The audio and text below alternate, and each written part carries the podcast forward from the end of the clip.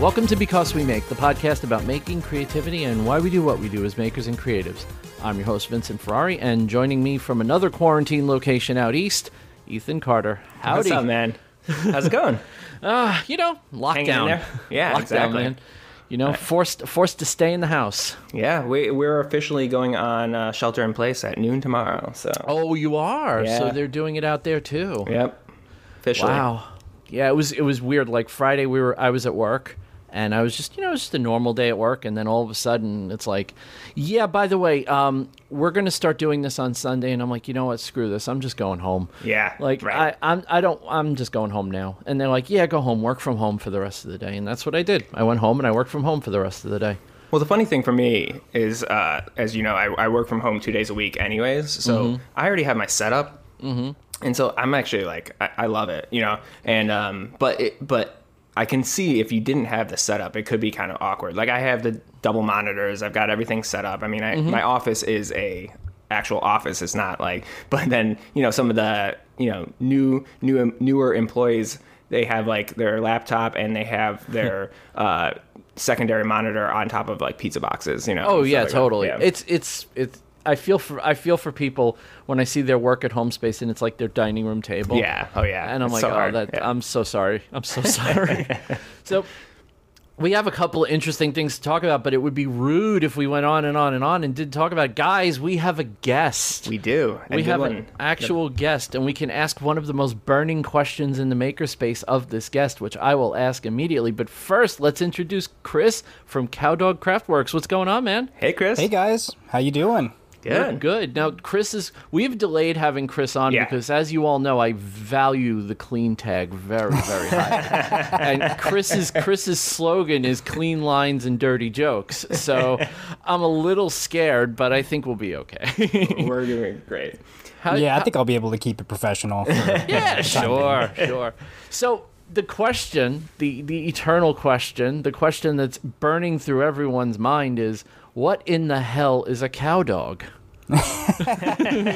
so Actually, no, but I'm gonna let you go. Yeah. yeah, so I have three. Well, I have two dogs, and my girlfriend has a dog. But my two dogs are black and white, and the older dog is a Australian Shepherd, Blue Heeler, um, American Bulldog mix, and he is essentially a cattle dog, and that's where the namesake kind of comes from. We would call him Cow Dog. He goes out back, he chews on some grass in his free time. So Well, and he's also kinda where it spotted like a like a cow. I mean, he's got Yeah, black and white spotting. The markings, yes, Yeah. exactly. And uh, it's very interesting. So I came up with the name, and then the logo, which is super goofy, is actually my older dog with a cow udder. And the uh, the way that came about is I was sitting at a bar with one of my buddies who does a little, you know, freehand artistry, and he wanted to do a logo for me, and he just kept asking me, he's like, "What do you want? You know, what are you feeling?" And I was like, "I don't know, man. Just throw a cow udder on my, you know, my dog. Like, just do that." and here we are. So And here we are. That's It's awesome. Yeah. it's a fantastic. I, I gotta say, it's a fantastic logo. I, I love it. It's just the. And I think it's a great dog, name it's- too. It, it it's uh, it, it rolls off the tongue. It's very good. So It's one of those. It's one of those names that just kind of. It's just a. F- it's just fun. It's just Yeah. even the name is just fun. So, well, so I got I got uh, two of your cutting boards at one of the auctions, Chris. Uh, I think it was almost Yes. a year ago now. And uh, I gave one of them to my dad, and it had your brand on it, and he cracked up. He he didn't even know what it was about, but he cracked up. So it was good. well, you know, it's not every day you see an uh, you see a dog with, a milk nutter. udders. I mean, it's just like, oh, okay, cool. So, especially a male we get- dog with cow udders. well, yeah, that's a whole. Uh, I mean, you know, it's current year. We can we can have things. it's um. I before we get too far into it, uh, it, there's an elephant in the room, obviously, that we're all to one extent or another dealing with, um, and we would be remiss in not mentioning it. So first off, I hope all of you are safe, sound, secure, healthy. Everybody's getting through this craziness that we're going through. Um, we were going to talk about the original plan was we were going to talk about the challenge that we want to do this week. The truth of the matter is that it's not a challenge that you probably would have supplies for readily available in your house.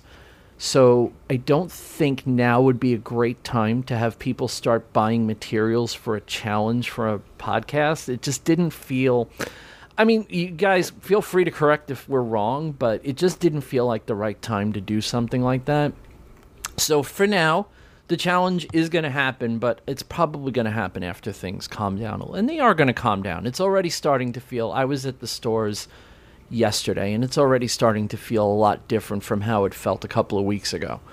So I'm hoping that that's a trend. I'm hoping that that's just the beginning of things going back to normal, or at least closer to normal than they were. But for now, we're just going to put the challenge on hold. And then, you know, in a couple of weeks, we'll reassess and then maybe do it then when everybody's in a better position to support, you know, making stuff for a podcast challenge. I, Yeah, I, I, I mean, we, we talked about it ahead of time, and I, I'm in a com- complete agreement. I think it's just it's one of those things where it's it's just not the right time, and Yeah. and and you know we want it to be fun and and uh, everyone to be able to get the materials that they want to get to make the best thing they can. So Yeah, I it's mean, just not the right want- time. We don't want to do shelter in place making. Like, it's as I fun mean, that as could that be a challenge in itself. I was gonna say that could actually be a challenge. Like you have to make something with only what you have in your shop. But some of you people have some serious stuff. I mean, I've seen your supplies of stuff. I mean, our guest over here has like random pieces of ash in his shop. You know, like, I've never even worked with ash, and he's got some as scrap. So.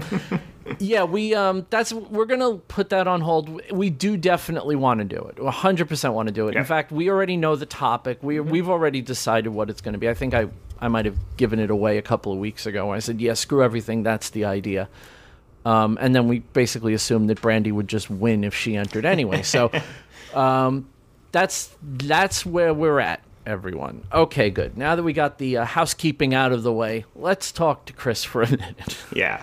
So, Chris, um, why don't you tell everybody a little bit about yourself, your, you know, your day job, how you got into? You are one of the coolest freaking woodworkers on YouTube, on Instagram. So why don't you tell everybody how you got your start and you know what your background is? Give people a little bit of a bio on who you are and what you're about. Okay, so I mean, in a long story short sort of way, I am an attorney by day, and I do this whole woodworking content creation thing. Um, after that, I guess day ends. So I am actually a state employee. I'm a prosecutor for the state of Florida. And then after that is done, and sometimes during my lunch breaks and off times while it's going on, I am, uh, you know, designing, trying to, you know, obviously keep the marketing uh, going on Instagram and making stuff in my free time. Um, I fancy myself to be primarily a woodworker. I don't really identify fully with the whole maker title, but with that being said, I definitely use it for marketing purposes. Hashtag makers movement. Um, Smart man. But yeah, with that being said, I mean, the way that I got started with all this is, uh, I would say about four to five years ago, I had purchased my house and I was always a little bit handy. I had some tools. Um, I knew how to, you know, use a circular saw. I had just a couple basic things. And after I got done working on my house, which was a foreclosure, and just kind of doing very bare bones, basic remodel of an empty house, I realized I needed furniture and furniture was quite expensive. And by the time I had spent money on the renovation and closing costs and, you know, this, that, and the other, I was broke. So the next thing I realized was, man, I need to put something in this house. I need a bed to sleep on, I need a table to eat off of. And a friend of mine who ended up actually renting a room from me turned me on, believe it or not, to Mike from Modern Builds and that is how I made my first table. Was uh, yeah, his uh, dining table. It was like something out of uh, some one inch stock, and then just threw some hairpin legs on it. And oh yeah, yeah. No, I remember that one. Yeah. yeah, and even from a very early on, just if you watch my videos, if you see my content, I'm always kind of putting a little bit of a twist on things or like seeing something that was done and being like, hey, why can't you just do it this way? So um, that table, he had uh, used a doweling jig to bring all the boards together. And I immediately was like, well, why don't you just use a pocket hole jig? Which is kind of funny because that's like the opposite of like what, you know, woodworkers out here would probably say these days. That's but, blasphemous.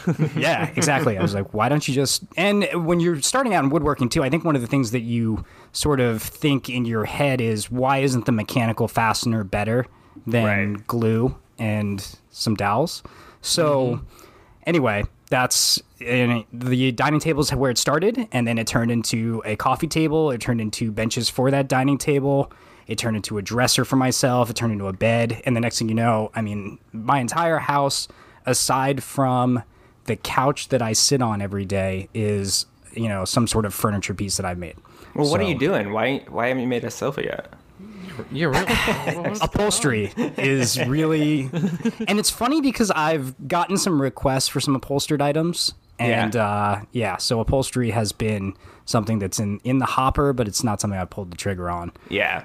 I actually have an old chair in the basement that was um, Beth's grandmother's chair, and it really just needs it. The frame, the wood part of it is fantastic, but boy, does it need to be reupholstered. and I'm just sitting there going, "Yeah, that's not ready yet. Like I'm not ready to touch on like upholstery yet. That's not a skill that I have yet."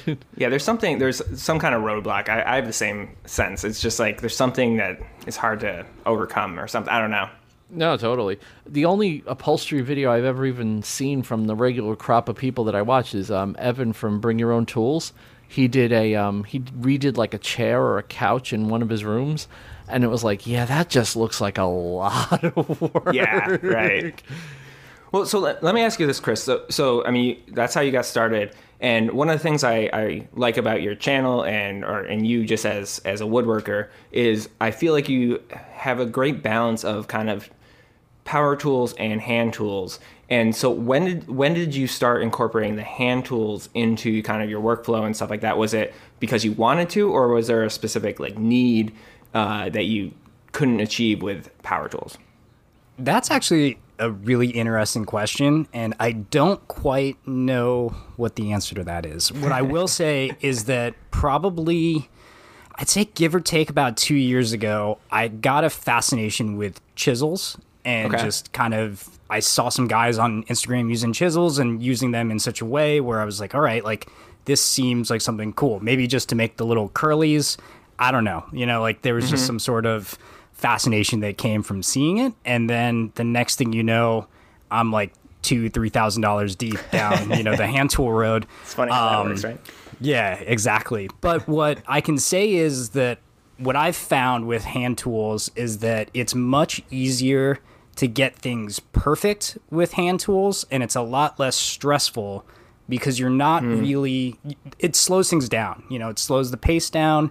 It slows everything down to the point that you can really focus on what you're doing. You're taking, you know, for instance with a hand plane, right?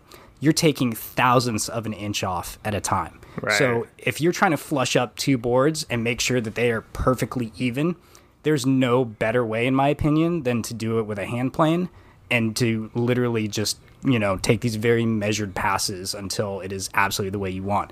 And from a finish perspective, I think the finish that you get from a sheared surface is far, it just far exceeds a sanded surface. And Yeah, no, I totally agree with that. Yeah. yeah, like a good example of this is if you, I mean, we've all made cutting boards, right? So this is probably something I think that's very applicable for all three of us.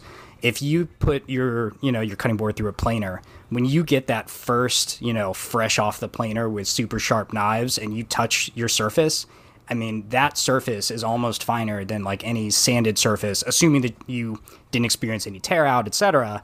Then you know that's a finer, uh, finer finish than you could ever achieve from a sanding. Right. So being able to use a smoother, a card scraper, those sort of um, kind of niche tools, um, that is to me a much finer finish than I'll get from just you know sanding, even up to super high grits, really. Yeah, it's interesting. I feel like I feel like that's one of the lost arts because I remember when I was growing up, like we didn't have a whole ton of money, but my dad was a carpenter, and you know all of his tools. He he had, I think he had like a Black and Decker power drill, and like a Black and Decker circular saw, and those were the only two power tools Right. he actually had. You know, so everything he had like a whole bunch of planes and a whole bunch of chisels and a whole bunch of hammers and a whole bunch. Everything he had was like in sets but none of it was powered. And he would just sit there, you know, sharpening his planes and making curl after curl after curl after curl. And I was just fascinated by, you know, the amount of work that would go into just simple little tasks. But he loved to just sit there with the wood, line everything up, and just calmly go at it with this plane and then put that plane down and then pick up another one and start and I still to this day I don't know the difference between all the different types of planes, but that was my dad's thing. Like he loved the craft of working with hand tools. Like hand tools were his thing. He just loved it. And I feel like that's kind of lost. Like we're all just a bunch of battery obsessed bastards now. Right. You know, we we love power tools and I'm one of them. I admit it. I love my power tools. I rarely use hand tools, but yeah, you're 100% right. That feeling, I, I imagine that feeling when you get something out of the planer is probably about what you would get when you really plane something out. Like, you know, some people make really nice cafe tables, for example. Um, they, they, they sit there and they work it like crazy with multiple different kinds of planes. And it's like, yeah, wow, I can, you can kind of see the finish starting to come together on it. It's, it's amazing. Well, and I, I as I was saying, I, th- I think one of the cool things is, you know, there's the people that are never use hand tools and there's people that are, swear that you know anyone that doesn't that uses anything with power is not a real woodworker and all that that, that whole argument. But what i what i appreciate the most is when you, when i watch someone that knows what they're doing and uses both sets for the right purposes and the right application. Because i then it's then it's like okay there, there's it, it's not one or the other. It's there's the right time to use a table saw. There's a right time to use a hand plane right? Yeah. Oh yeah, I even think even I mean even even you Chris I mean you know as much as you use all the hand tools there's still a table saw in your shop you know it's you're not averse to using a table saw a normal drill you know stuff like that I mean a domino Oh yeah, and what I would say too is really the table saw is the heart of my shop. And if you you know spend any time watching my videos, I mean you'll see that like I don't have a proper miter saw. You know I don't have a big ten inch or twelve inch miter saw. I have a very high powered expensive table saw. But I literally jigs. use that for yes, and exactly, and that's that's the purpose behind that is, mm-hmm. you know I'm trying to maximize the efficiency of my shop by using a table saw to every i guess to any capability that it can do right? I mean Yep. i'm not as far as say izzy swan where he's using the table saw as a lathe and you know, doing some goofy, anyone- stuff like that. Yeah I don't think anyone's at that point. Jesus. But I will say that you know, the other day I was watching Jory Brigham and just kind of going down the YouTube rabbit hole, and I was watching how he was uh, cove cutting on the table saw. And I mean, he's not the first guy to ever do that by any means, but I mean, that's that's the hell out of me it's a totally new sort of imagination for me where I'm like, man, like I could do some, you know, really cool things with the table saw just by changing the path and changing, you know, the angle of the blade and just Right. all those little things. But anyway, to, you know, sort of get back into that is yes, there is a time and a place for power tools. And I mean, really to me, most of the hand tool woodworking is for fine tuning. It's Right. you know, I rough stuff down primarily with power tools, and then I get into the little fine nitty gritty as far as uh, making sure that everything's shored up, flushed up, finished, all with uh, hand tools. Well, I think there's something too, and, and we've talked about it with challenges or anything like that. There's um, going back to kind of the amount that you do with a table saw is when there's a limitation on whether it's the space that you have or the tools that you have, and there's a need and a creativity. It's amazing how much you can get done if you're if you think about things outside the box. And and I, I mean that with like jigs or Izzy Swan. You know, you can do so much with a table saw. You don't need a jointer and a and a planer if you know how to make some jigs the right way, right? Oh, yeah, totally. Like I, a jointer is one of those things where it's like I really could get some use out of this, mm-hmm. But I just can't justify it. I cannot justify it. Like I know how to do that on a table saw, Right. and it's become so routine for me to do it on a table saw that I feel like introducing a jointer into my shop would actually slow me down. Because I, f- at least for the first few projects I do with it, it's going to be like I don't really know what I'm doing. Let's Right. just kind of make this work. Whereas if you give it to me and say, "Here's a table saw, can you joint this up?" You damn right I can. I can do it in my sleep. Like let's do Well, it yeah. right now. Vincent, if you want to hear sort of a fun fact, is that the uh, the lumber mill where I get all my uh, lumber from, it's actually a marine supply place, and uh, those guys don't have a joiner at a lumber yard. Interesting. Really? Yeah.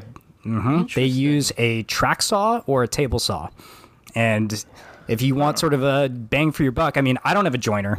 So I do a lot of stuff. If I'm jointing, I'm either jointing on the table saw using a straight line rip jig, or I'm using my track saw, or I'm busting out that big old number eight uh, white hand plane and jointing that way. That's a really fun way of doing it too. but uh, yeah, like I, I mean, I don't have a jointer. Most actually of the folks that I know around town that woodwork as well, and shout out to uh, the South Florida Makers Alliance. Like none of those guys really have jointers. I can maybe count like one or two of them out of you know ten or twelve. Um, but yeah, like jointers are one of those things. It's a luxury and it's nice to have. but Yeah. it's absolutely not necessary. It, it's funny because that's one of those tools, and that's exactly how I see it too. Like a jointer is a complete and total luxury, whereas I am really, really, really, really close, and I'm I keep bite, fighting back because they're expensive. I really want to get a track saw because I can see the use of it, and I just. I, I don't want to pull the trigger on it because it's like you can get away without it. You've gotten away without it for this long, but it's one of those things where I'm really having more and more trouble fighting the desire to pick one up. What what uh, what track saw do you have, Chris? Uh, I've got the Festool TS75. Festool, yeah. Mm, yeah, that's out Which- of my budget anyway. Let me tell you a little hack they're- though. Oh, let me tell you a quick hack before Ethan, you know, jumps back in. is um, if you want Festool stuff that's a little bit discounted, Festool has a reconditioned site. It's called festoolrecon.com, oh, and that's a that's, good tip where right there. yeah, I got my Festool um, track saw with the track uh, for about seven hundred bucks. Oh wow. Whoa. Well, Yeah. and that and that's about the price of some of the other competitors, you know. So I mean, which are not as Yeah, I, Good, I was I was actually to a point where I was going to get the Kreg AccuCut, Yeah. and then I realized like I could get that and it would be fine, right? But now I got to set it up on the plate of the saw, and if I'm not spot on, it's like, oh well, there you go. You just drilled a hole in the plate of your saw, and you put it on, and it's not straight. So all that to get it straight, it's like, um, well. See, I yeah, and, and for me, like the uh, was it, ACS, the the Kreg actual Kreg track saw. yeah, the uh, the what's it called? The AccuCut is that what they call No, it? no, no, ACS, actual, uh, whatever it is. It's I mean Adaptive it's like- yeah, cutting the system? Yeah, yeah, Yeah, Yeah. yeah. The adaptive cutting system. Yeah, I found like it. I think for for the amount of woodworking that I do, that would get me that would be more than enough for my precision and stuff like that. So I think there are what what's nice is I think there are starting to be track saws out there that you know are good enough for different levels and you know the Makita has a good one from what I've heard. Makita has a very good one apparently. yeah, and so I, I think there's the nice thing is there are options, but yeah, at the end of the day, the Festool is still I think oh, it's the, best. king. I mean, it's it all yeah it all depends on what you're using it for Yeah. and what you're trying to cut because so for most folks most guys are using it to cut down sheet goods really so you that's what I buy- want it for. It's exactly Yeah. what I want it for. and for that especially for somebody like you vincent i would suggest well actually festool has a battery powered one as well but they make the battery powered um, track saws and that's Mm-hmm. great because you can go to the home center and literally bring a bring a pair of sawhorses and cut up some stuff right in the parking lot That's know? how I do everything, basically. Yeah, saw horses and a circular, a battery operated You're that guy in the saw. parking lot. Well, I have. You know what? You know what it is. I mean, now I'm not so much because now I have a pickup truck. But I used to be that guy when I had my Honda Civic. You know, you you want to bring stuff, you can't carry it. Oh, you yeah. can't put a 12 foot beam in a Honda Civic. It Well, even even uh, my I mean, I have a four door Wrangler, and even that I have to I can't get a full sheet of plywood in there without the back window open and slanted and. Oh, totally. Yeah. And and now now you know now it's a little different. Now I have the pickup truck, and I I do tend to get lazy, and I just grab it and just throw it in the bed and say screw it, we'll figure it out when I get home. But yeah, it, it definitely though for sheet goods because one of the things that I've I keep shying away from doing is projects that use sheet goods because they're such a pain in the ass. I have a very small table saw. And it's probably about the biggest saw based on the weird orientation and where the power outlets are. It's probably about the biggest table saw I can actually fit in. Even though my shop is huge, there's not a lot of space for a big table saw.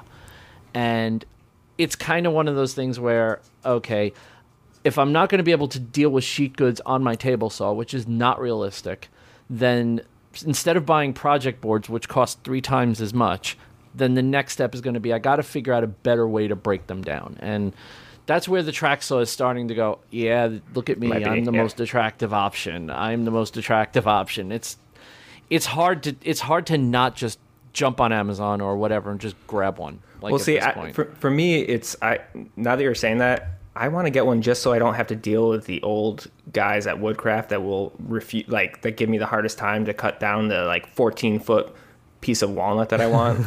they give me, they're like, there's nobody in the shop, and they they look at me like I'm, you know, ruining their lives. To Yeah. ask them to cut it in half, it's ridiculous. But. Yeah, it's the same. I mean, it's the same. If you go to Home Depot and you ask Yeah. them to use the panel saw to cut anything. It's like, wait, I got to turn this thing on. Like, hold on, we got to get somebody to come, and it's like, but there's nobody in the store. What do you do? You're working this section. Like, what what's your role here? What exactly do you say you do here? But um, yeah, we it's dealing with sheet goods is a real pain in the ass, which is one of the reasons I like making cutting boards because you don't have to deal with sheet goods when you're working when you're making cutting boards. Yeah, totally. Uh, so, Chris, how much do you get? How much uh, stuff do you get from PJ? So it depends Actually, on we what should I'm probably getting. tell people who PJ is. Yeah, and actually, that's a good that's a good tie-in too because I was like shouting him out as well. So you know, to get back into my origin story a little bit, um, one of the sort of I guess biggest marks of my progression is when PJ and I linked back up, and um, he's a good friend of mine. We actually What's, went it, to what's his account? Just so we give him a shout out. It is at PJ underscore Fetscher. It is F E T S C H E R.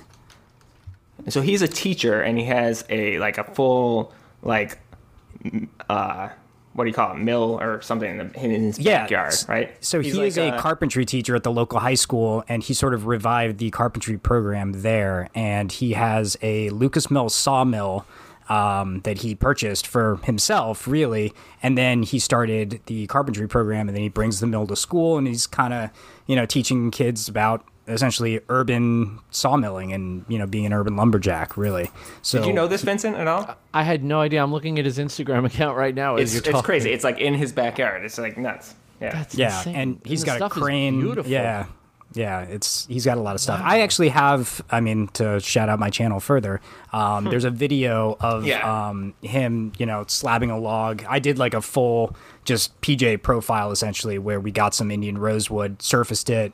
I mean, the machine that he has, the Lucas Mill, is pretty amazing. So it's a chainsaw mill, and I believe the widest cutting capacity on it's 55 inches and it's completely portable because it's designed i want to say it's an australian company and it's designed to essentially go out into the outback or the jungle and literally build up around a log and then slab it out and take the log out and crazy. it also has um, a surfacing head too. So it's got a circular carbide planer head that you can attach onto it to surface your lumber. And then he just recently, I haven't even actually seen it yet, got a sanding attachment. So you can also sand with it too. And That's it's nuts. yeah, it's So pretty sweet. He, I mean, does he dry the wood out? I mean, does he like where does he do that? so he's air drying everything primarily, Okay. and he does have a climate controlled shipping container that is next to his shop, but he's been primarily using that as an epoxy pour room because here in South Florida, the temperature is, I mean, it's just hot, right? So with epoxy, the chemical reaction starts to get exothermic way too quick here. So, you know, when you see those Black Forest guys doing 30 liter epoxy pours all in one go, that's because it's 10 degrees in Canada. I mean, here where, you know, it's 85 degrees with 200% humidity, it's just not practical. So when he does, uh, when PJ does his river tables, they're, um, I believe it's a half inch to about a one inch pour at a time, and he just stacks and stacks the layers up. And that's in a climate controlled environment as well. So, I mean, that's just to give you a little insight as to epoxy. And Yeah. it's actually not that bad. I mean, it'll take a couple of, couple of days, but uh, you know, it's a process for sure. Yeah. But um, yeah, so I do get a pretty decent amount of wood from him. Um, I'm definitely not a large source of his business because he's always giving me the bro deal on everything. Right. So, you know, there's that. But I mean, with that being said, I mean, he lives probably less than a quarter mile down the road. And um, he's, you know, a huge influence. And I mean, just a, he's a great support system to have for sure. You guys have been friends forever, right? Like Yeah. So interestingly enough, we went to elementary school together, and then we went to different mid- middle, high school, and colleges. Like we didn't see each other for, I mean, onwards of twenty something years, and then. When I got into woodworking, a buddy of mine was like, "Hey, I know a guy that sells live edge slabs, and I've been wanting to, you know, get into live edge slabs because I have a computer and I've seen Instagram. So I was like, oh, you know, river tables, these are cool. And uh, so he shows me, you know, this guy's Instagram, and I'm like, I'm pretty sure I know that guy, and I'm I'm very good with faces. It's just kind of a weird thing I have. So I'm I say I'm like, yeah, like I'm pretty sure I went to elementary school with him, and sure enough, I messaged him, and he's like, he remembered me instantly. So, yeah, that's uh, we've we've been friends since. I mean, it's it's been great. That's awesome. That is, I, I I'm always amazed. I'm always amazed by the way these these um these mills work. I love watching I love watching lumber get milled. Like start out with these these gigantic logs and hump them up on there, and wedge them in, and just start slabbing them up. And it's like, wow, that is just such a cool cool process. Like The Matt Cremona and the April Wilkerson. Like, yeah, it's, so just- fun. Yeah. It's just like a whole other. It's you know we get down rabbit holes. We get down rabbit holes obviously with you know making and woodworking even, and it's like yeah I, I like I like going you know going to woodcraft and picking out a really nice piece of wood and coming home making something nice out of it. And these guys are like. Yeah, hold my beer. We're gonna start with the actual log. I'm gonna make that. Yeah. What what I, I gotta like that's gotta be the greatest feeling in the world though like to go from like we act like we are going from raw materials when we're making Right. stuff these guys are truly going from the plant to the product with Yeah. their stuff it's just the stuff you have to learn like drying and it just it's Yeah, it's very it- cool. it- it's a hell of a rabbit hole to go down Yeah, the learning curve is monstrous too, and it's quite interesting because I mean, I- I'll say like you know we're all still learning, right? So mm-hmm. Right. one of the things that we come across sometimes is being a little overconfident as to how dry something is when it's not quite as mm-hmm. dry as mm-hmm. you think it is, and then you know the next thing you know you get it into air conditioning and that sucker you know is dried out like a sponge and Yeah. looks all you know shrivelly and kind of weird and you're like all right this is not uh not what we thought it was to say Right. the least so um yeah but it's one of the great things about it is i mean these are trees that are literally left out for bulk pickup you know we're not going around and cutting these trees down they're trees that are you know being scrapped out essentially or if somebody I guess wanted to put in a swimming pool and they needed a little extra room. And um, we don't have a lot of the trees that the rest of the country has, you know, like so. I mean, for instance, walnut, right? Like you see walnut pretty much everywhere. It's almost like a pest in the Midwest. I mean, people are paying money to get rid of walnut trees. We have uh, mahogany trees down here, so. I mean, case in point, I have a monster mahogany tree in my backyard, and so mahogany is like a wood that we get. Uh, we call it jokingly the walnut of South Florida, but uh, you know, we've there's a bunch of rosewood down here as well. There's like Indian uh, and Brazilian rosewood, tamarind, acacia. I mean, there's a yeah, there's a whole different mess of species that you don't really see anywhere else that we all get down here. yeah so it's really cool. We're not in that we're not on that level up here No, not at all. Yeah. what do we get pine and fir and uh, maybe if We're we're, like- lucky we got birch The, we got the garbage up here. We get we do get oak though, but Yeah, we not got like oak. nice oak. We do have oak. I don't like oak that much though. Just personally. I mean, it's like not 1978, so of course Yeah. you don't like oak. I mean, Jesus, That's a point we'd have to differ on. I'm a huge fan of oak, but yeah. really? oh yeah, I love Well, white we oak. We should do Yeah. some trades. I don't know economically if that will make any sense, but we should do some trades. You're real. I, I know what it costs to ship a cutting board. I promise you, shipping oak is probably not a very good idea. Yeah. so we're at about we're at about 33 minutes. So let's take a quick break. We'll uh, talk to well, not talk to. Let this. Well, I'll talk to you in another voice from another time about our fabulous sponsor, and then we'll come back and we'll talk a little more to Chris. And we'll be right back. Had a fun sponsor break. I love doing the sponsor break. See what Loved it. w- I feel like if we if we actually did get around to doing a Patreon, we would just keep the conversation over the sponsor break, like where we. So for those of you that don't know how we do this show, we do you know our usual thirty to forty minutes, and then we pause for a second, take a little breather, and then we come back. I edit it out so it sounds like the sponsor break is just dropped into the middle, but we have you know, three or four minutes where we're just talking. I think those conversations would be really funny to some people if they ever Yeah. heard them. Well, it's kind of like uh, you know if you do the pre-game, post-game, but we'll we should do a mid middle of the game. a right? mid game, right? Mid-game. It'd be our Yeah, unique halftime. selling point. That's our selling point. See, this is why we're good at this, right? we are professionals. You guys do your your post game and your pre game shows, and congratulations to all of you for doing that. We're different. we do the halftime show. And, and you know what? We're gonna bring Chris in for the three minute, three or four minutes every week. We'll bring Chris. Every Chris week, in yeah, we'll just- Chris, so we need you. We need to talk to you like around quarter to nine on a Monday every week. I just need you to jump on cast and we can have a conversation. That's perfect. I'll I'll have plenty of the uh, brown liquid all in my body, so it'll be uh, it'll be enjoyable. Mason jars, yeah. So, what was? and We'll start with we'll, we'll start with our good friend Mr. Carter here. What were you uh, working on in the shop this week, bud? Uh, yeah, all right. Let's uh, let me think about that. Actually, um, no, I, I've got you know I've got a lot of things. So I got back from vacation, um, and I had a bunch of uh, not a bunch. That sounds like way more than it was, but I had some you know orders or things that I promised people. Uh, mostly exacto knives. Um, I had the catch-all for. Uh, the prize that I did for the winner of uh, when I did the YouTube video. So I had a bunch of those things I had to c- kind of crank out. So I did that, and then this weekend um, I started.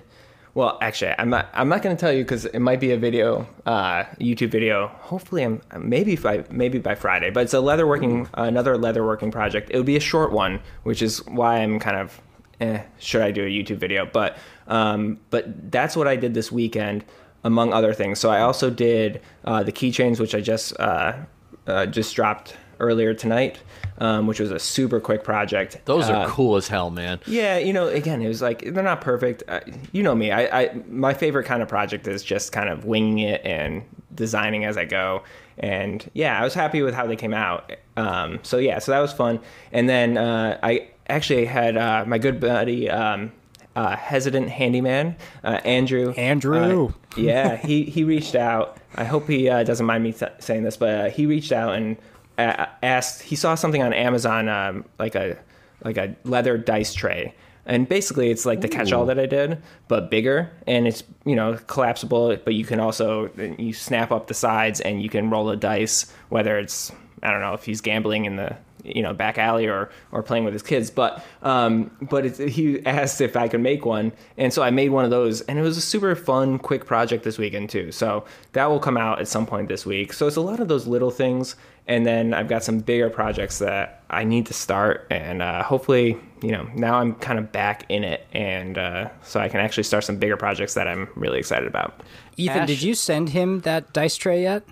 uh, i did. I I, sa- I put it in the mail today You missed out on a just the most amazing opportunity to engrave it or do something where it says Andrew Dice Tray. Oh no! You oh, you know what? you, you, uh, and now I have to get this out before this episode's out because Chris, I'm sending you a picture. I'm sending you guys both a picture right now. Um, so this is live. Um, give me Oh, one no. second. But you guys talk. But I'll send it Okay. to you because uh, yes, that's absolutely. I was like when my friend Andrew asked me to commission a dice tray. Oh, no! I had no option other than to make an Andrew dice tray. Oh no, you guys are you guys are way on the same wavelength. Yep, yep. All right. Um, so you guys talk, and uh, you'll you'll get a picture in a second. Well, I'm just gonna say this real quick before I. And I'm, by the way, to those listening, I'm not being rude. There's a reason Chris is going last. Okay, um, Ash and Val, I know you're listening to this because you listen to every episode, and thank you for listening to every episode like a good listener would.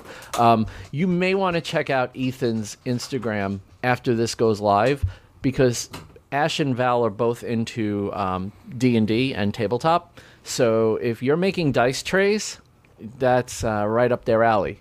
So maybe they'll uh, get you to custom commission one and uh, support the show in an indirect way by supporting one of the creators on it.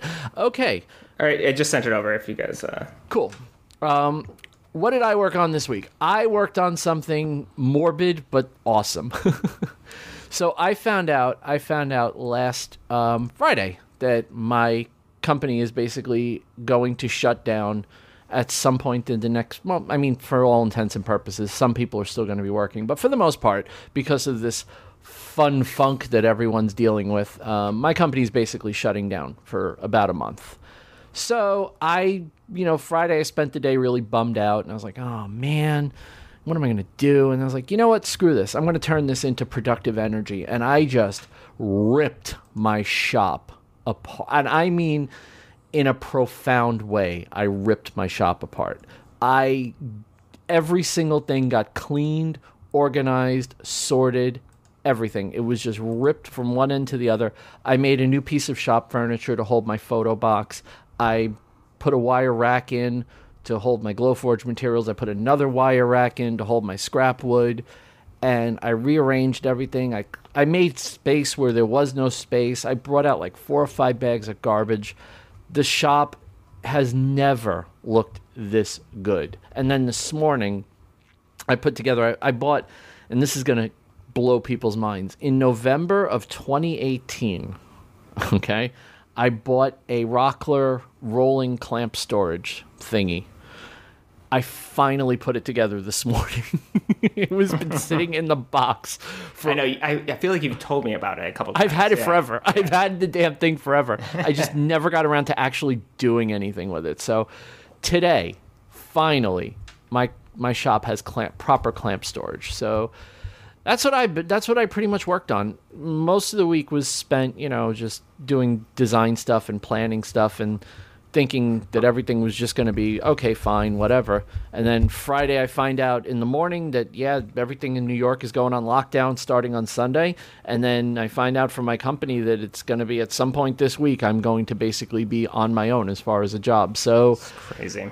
Yeah, yeah. So boy, that handmade by Vincent Ferrari had better start making money real soon. Wink, wink. Yeah, you know, guys, seriously, if you're uh, considering it, if you if you've considered buying something from me, I'm going to shamelessly whore myself right now. Yeah. If you've ever considered buying something from me, or you want to buy something from me, now's the time. Well, I Now- think, and and I think that's an important message for everyone, and, and Yeah. you've seen it a lot. But this is the time to support more than ever small businesses, local businesses, because it's the time when everyone needs it the most. So which is really which uh, and this is the this is the great conundrum of it because it's also the time where it's the hardest to ask people to dig into their Right. pockets when you know everything is so uncertain and, and you don't know what's going to happen right you you don't you don't have that stability to say yeah if i throw 150 bucks at a cutting board right now it'll be fine well if you throw 150 bucks at a cutting board that's like two rolls of toilet paper you're not going to have in like a month it's going to be ridiculous you're going to be screwed so uh, yeah, it's a crazy it's crazy, but that's what I was working on. So I've I've turned my messy, unorganized, cluttered, crowded little shop and it's actually not that little, but it was a disaster. Even at its cleanest, it was a disaster, but I got rid of everything. Everything.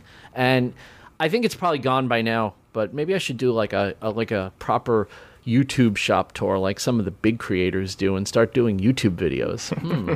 well, I actually enjoyed seeing you did the stories yesterday, and I Yeah. that. Yeah. I like I like doing those because I actually I don't know what it is, and you know, Chris, you could chime in at any time here, but I do you like shop tour video? Like, there's something about shop tour videos that people just love, and Yeah. it's so weird to me. yeah. I don't know what it is to be honest, because I mean, as somebody who consumes content from a woodworking yeah. perspective, like I don't, I'm not excited by it whatsoever. But Right. I mean, to this is actually a very interesting sort of discussion. So um, Blake Weber uh, from Weber Woodshop, his shop tour video crushed.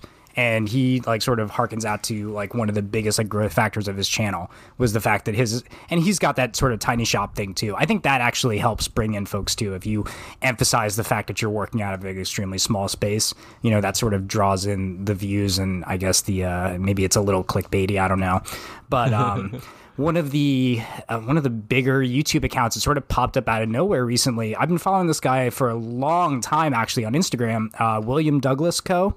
I don't know if any of you guys um, follow him at all. New one on me. Yeah, so he um, is a phenomenal woodworker. He's based out of Arizona, and he's got an awesome, awesome truck too. You got to check that out. But in any event, he launched a YouTube video, uh, sorry, a YouTube channel. I want to say about three months ago, and I remember kind of telling him because you know we chat a little bit, and I was just saying like, yeah, man, it's a grind. Like you know, you're going to be kind of clipping through, picking up a couple subs here, a couple subs there, and literally this guy opens with a shop tour video, and I think he sort of operates out of a similarly Blake size shop, except the way that he operates, it's kind of he pulls everything out of the shop, so he's got a lot of open space. I mean, it's Arizona, it's pretty dry, you can work outside a lot, so they take a lot of this heavy machinery and they just sort of wheel it out on this big deck. Um, but he does that shop tour video and it slayed, like absolutely crushed. And I want to say he's up over 10,000 subs already. I mean, it's. Really? Yeah, He, it's he's, that it's, he's so he has a, a his most recent image is from inst, it's an Instagram TV vid, uh, video and it says twenty thousand subs. Oh my gosh. Yeah. Jesus Christ. I mean, it's absolutely insane. And I remember even telling him, and I feel like kind of a jerk about it too. Is you know when I was, when I was watching his uh, shop tour video, I was like, oh man, like this is getting kind of slow in some spots. you know, and I'm sitting over here. I think at the time I had like 400 subs or something. I was like, yeah, you know, like this, is, this could use some work. And then the next thing you know, like that thing is, I forget how many views that thing's at now, but I mean, amazing. there's just something about those. I can't see myself personally doing one, but I mean, maybe. I mean, depending on how long the quarantine lasts, we'll see. But right. uh, I mean, Start to there has to be society kind of re- starts to break down. We get a lot of shop tours. oh man. But yeah, so I, I don't know. For me, those shop tour videos don't really do anything. But I guess I- for you know the There's general very few that public, do it for me either. I agree, but it, it and so I don't really have a I don't really have a YouTube channel, but I do post a lot on Instagram. And whenever I do anything with my shop and I show people the shop, the reactions start flooding in. I'm like, wow, okay, guys, this is clearly the kind of content you want. Maybe I should just every week just rearrange my shop and do another shop tour. It's like I'll grow by doing shop tours. You know what I think though, Vincent, also is I, I, I do think people love seeing a window into your making space. If hmm. that makes sense. Like so it's not just the shop tour, it's like here's where I'm making, here's what you know, here's a window into my world. I think that yeah, I think that's part of it. I, I know I know that like so when I posted a picture of the ta- of the area where I do all my jewelry work, uh, people looked at the bin system that I have here and they're like, "Wow, is that organized?" Right, And right. then somebody else said, "I'm just going to steal that idea and I'm going to start doing it exactly the same way. That's genius." And I'm like, "Oh, I didn't even like that wasn't think even- about it, right. Yeah, I didn't think about it. That was just like, "Oh, this is my this is how I'm going to have to do this based on the space I'm in." And people are like, "Wow, I'm so glad you shared that because now I have an idea of how I can organize my space." And I'm like, "Oh, all right, cool." Well, I think that's the same with a lot of things that we do. Is we we take everything for granted. Like we don't think any, We twice totally about do. it. Uh, but a lot of us do a lot of things that are kind of creative and but they're just part of our day to day, and so it's you know it adds value to people. So we don't we don't that is i gotta say that's one of the most prescient observations that you've ever made.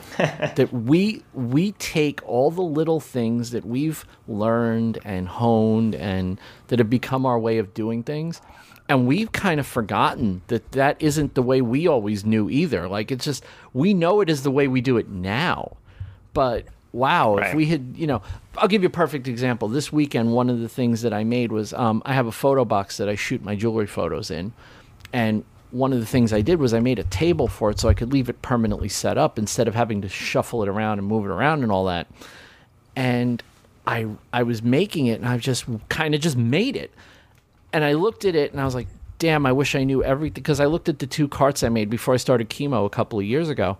And I was like, damn, I really, really wish I had known all I knew. Because that table went together so fast. And it's like, wow, you know, I wonder how many other people can't, don't know how to make these simple tables easily. Like that it's a struggle for them. I didn't even have to think about how the, the this one went together, but it took me three different carts. Well, the other ones are on casters. That's the only difference. This one's not on casters. But it's like, wow, you know, you're right. You're 100% right. We don't really think about all these little things that we've picked up along the way that have become time savers, sanity savers, you know, stuff like that. Um, okay, so I have to go. Now we have to go to Chris, and we have to what say, he's been working on. Chris, what did you work on this week, Chris? well, I mean, not obviously hedging here because I know where this is going, but I've actually been working on about three different things this week. So I'm going to start from the back and work my way front because I know where this is going. Um, so one of the things that I've actually just started working on, and it's probably the thing that I'm the most excited about right now, is a Indian rosewood spear gun. So Ooh. yeah. So actually, we were just talking about PJ and that video that I did with him, where I was documenting him uh, slabbing some lumber for me. That rosewood slab that we got some dimensional lumber out of is actually becoming a spear gun. And that's a fishing spear gun uh, that I'm doing a collab with with uh, Ryan Saul from Caught Not Bought. Um, he's completely out of our space, so Yeah, I was like, I was like, I don't know that name. Right. so he does a he's he's primarily a hunting and fishing channel and his whole thing is you know he's not a grocery store guy really. So everything he eats is stuff that and he's out of tampa so he's semi-local. Um, he's about five hours four and a half hours or so north of me but um, so he's i mean he's stone crabbing he's hunting hogs i mean he's going deer hunting he's actually i think this morning he went turkey hunting uh, that guy is he's an animal I feel like him and Mark would hang out. Yeah, you're probably right. Actually, they they would make uh, Mark quail from uh, poppers. Gunflint Design. Sorry. Yeah. Oh, yeah. make some quail poppers. Yeah, this guy. I mean, the stuff that he like, I, and I'm a, I'm a big foodie, so I'm always like geeking out when I see this kind of stuff because to me, I'm like, oh yes, like food directly from the source. Like how much more? I, it's this difference between eating a tomato out of your backyard and eating a tomato from the grocery store, right? Like just Right. it's that much better. So I I lose my mind. But anyway, long story short, I'm making him the spear gun, and then the idea so is, is that he's going to go. He actually has a YouTube channel as well, but uh, he's going to go take the spear gun, get some footage, you know, blasting a fish in the face, and uh, then I'm going to incorporate that into my video. He'll have some of my build clips in his video, that sort of thing. And uh, Wh- what's you his? Uh, did you say his channel already? Give him a shout out. It's uh, caught not bought. Oh, So- not Up. Okay, yeah, Yeah. you did. All right. I think his YouTube channel's the same name. I want to say I'm not entirely positive, but yeah. Um, so that's what I've been working on. And the Indian Rosewood's really interesting. And this is actually, I, I was very fortunate enough to have uh, MAS Epoxies sponsor the build. So um, as far as the finishing material, so um, these spear guns are obviously in and out of the salt water all the time. They take a incredible beating. So um, I'm going to be using penetrating epoxy in two to one, as well as I believe it's called their Bristol finish to you know fully seal this thing out to make sure that it's going to last. But the Indian rosewood is very similar to teak in the sense that it's incredibly oily. So in order to make sure that your laminations stay together, one of the things you have to do is just soak this thing down and wipe it up in denatured alcohol. So that is literally all I've been doing for about 24 to 36 hours is just wiping down strips of rosewood in denatured alcohol. Oh, and wow. it got so it got so boring that I was like, you know what? I have to do something else. So I turned a bowl like between like last. I last thought you were and going to say so you came on the podcast, and I was like, oh. I, when I'm bored, that's what I do. I podcast. That's so. That's what that bowl was. Okay. Yeah, I I was- bowl on your Instagram stories. I was just incredibly bored, and uh, PJ had uh, dropped off. This is quite a while ago now. I'm uh, probably, I want to say before Workbench Con, so probably sometime in January. He gave me a big old chunk of Java plum, which is some tree that I've never heard of and some species I've never worked with. And he said it might be good for turning. And truth be told, it's not that good for turning. So you, you, you talk about wood species like like Star Wars characters. Like I have no idea what that what that wood is that you just said. Java Java Uh, Java, plum. Yeah. I'll tell you what, if you want a guy that's going to make you feel real weird about trees, you should definitely have PJ on the podcast sometime. because when he talks about trees, he will not only say the English name of the tree, he will also give you the scientific name. You Name, it'll be yeah. like Verticalius spinicalius or something. And you're like, dude, you're just making up words now. Like, what are we doing? Yeah. It was fun. It was fun. Though. I met him this year at Workbench Con, and I talked. To, I only talked to him a little bit, but yeah, he's he's a he knows his stuff. Yeah, He's an interesting guy. He's a very, very interesting guy. I. Yeah. It's very hard for me to tell when he's actually looked this stuff up or if he's just making it up. But at this with you. point, yeah, like I, I'm just like, you know what, dude, give me the wood. It's fine. So that's where we're at. But uh, yeah, so the spear gun's been something. Obviously, I was doing um, that bowl that just got cranked out. I have some bench seating that I have to do as well, which is actually related to the cafe table that I uh, finished up as well. So Wait, you that- made a cafe table? You made a cafe table? Table? I did. Yes. Oh, wow. So yeah, before you go into it, guys, this week's video of the week, we never got a chance. We've never had a chance to do this, but see, uh, Chris, Chris kind of pulled a fast one on us. See, we were we had agreed to have. Well, we discussed having Chris on, you know, a couple of days ago. And then he goes and drops a video on the day he's going to be on the podcast. And Ethan and I both absolutely love it. So the video of the week this week is actually Chris's video of his cafe table because we both just freaking Yeah, loved it. it was a great video. It really is. It really is a fantastic Well, video. it- it's, a fantastic project and a fantastic video. And the that- result the end result is just it's stunning it is absolutely stunning so one, one we would decide we would rearrange the show a little bit so chris could actually talk about the the video of the week in person And yeah, so and, there's and that. make it awkward for Chris because Yeah. Yeah, totally I mean, now if he's got to get accolades in person instead of just getting them in my instagram story Yeah, I was saying earlier too. I mean, this is, uh, I mean, what inside baseball talk for everybody, but I mean, it's a good thing that uh, this podcast is done purely in audio because otherwise, you guys would just see me beat red over here about that. Um, but yeah, so um, yes, I released the cafe uh, table video probably. I mean, I want to say three hours ago, something around there. that. Yeah, yeah, I, I was watching it maybe you know 20 minutes before we got on. So Mm-hmm. yeah. i was watching it as we ate dinner there you go. The cool thing about this video, for me at least, is the fact that it's the first video that I've done with the new camera. So I picked up a, and since there's some camera geeks that listen, they'll probably appreciate this very heavily. Definitely. Um, I picked up a Sony A6500 mirrorless, and yeah, that has been. And well, also let me couple this too with uh, Workbench Con. So when I went to Workbench Con, one of the things that I did was I sat in on Will uh, Will Walker's session uh, with Rick from Woodwork Life, and Yep. they had the whole kind of like photo film, and I mean really. I don't want to oversimplify it, but it's like exposure triangle, lighting. You know, that was kind of the way that sort of went. And that was a session that I am super bummed I didn't go to.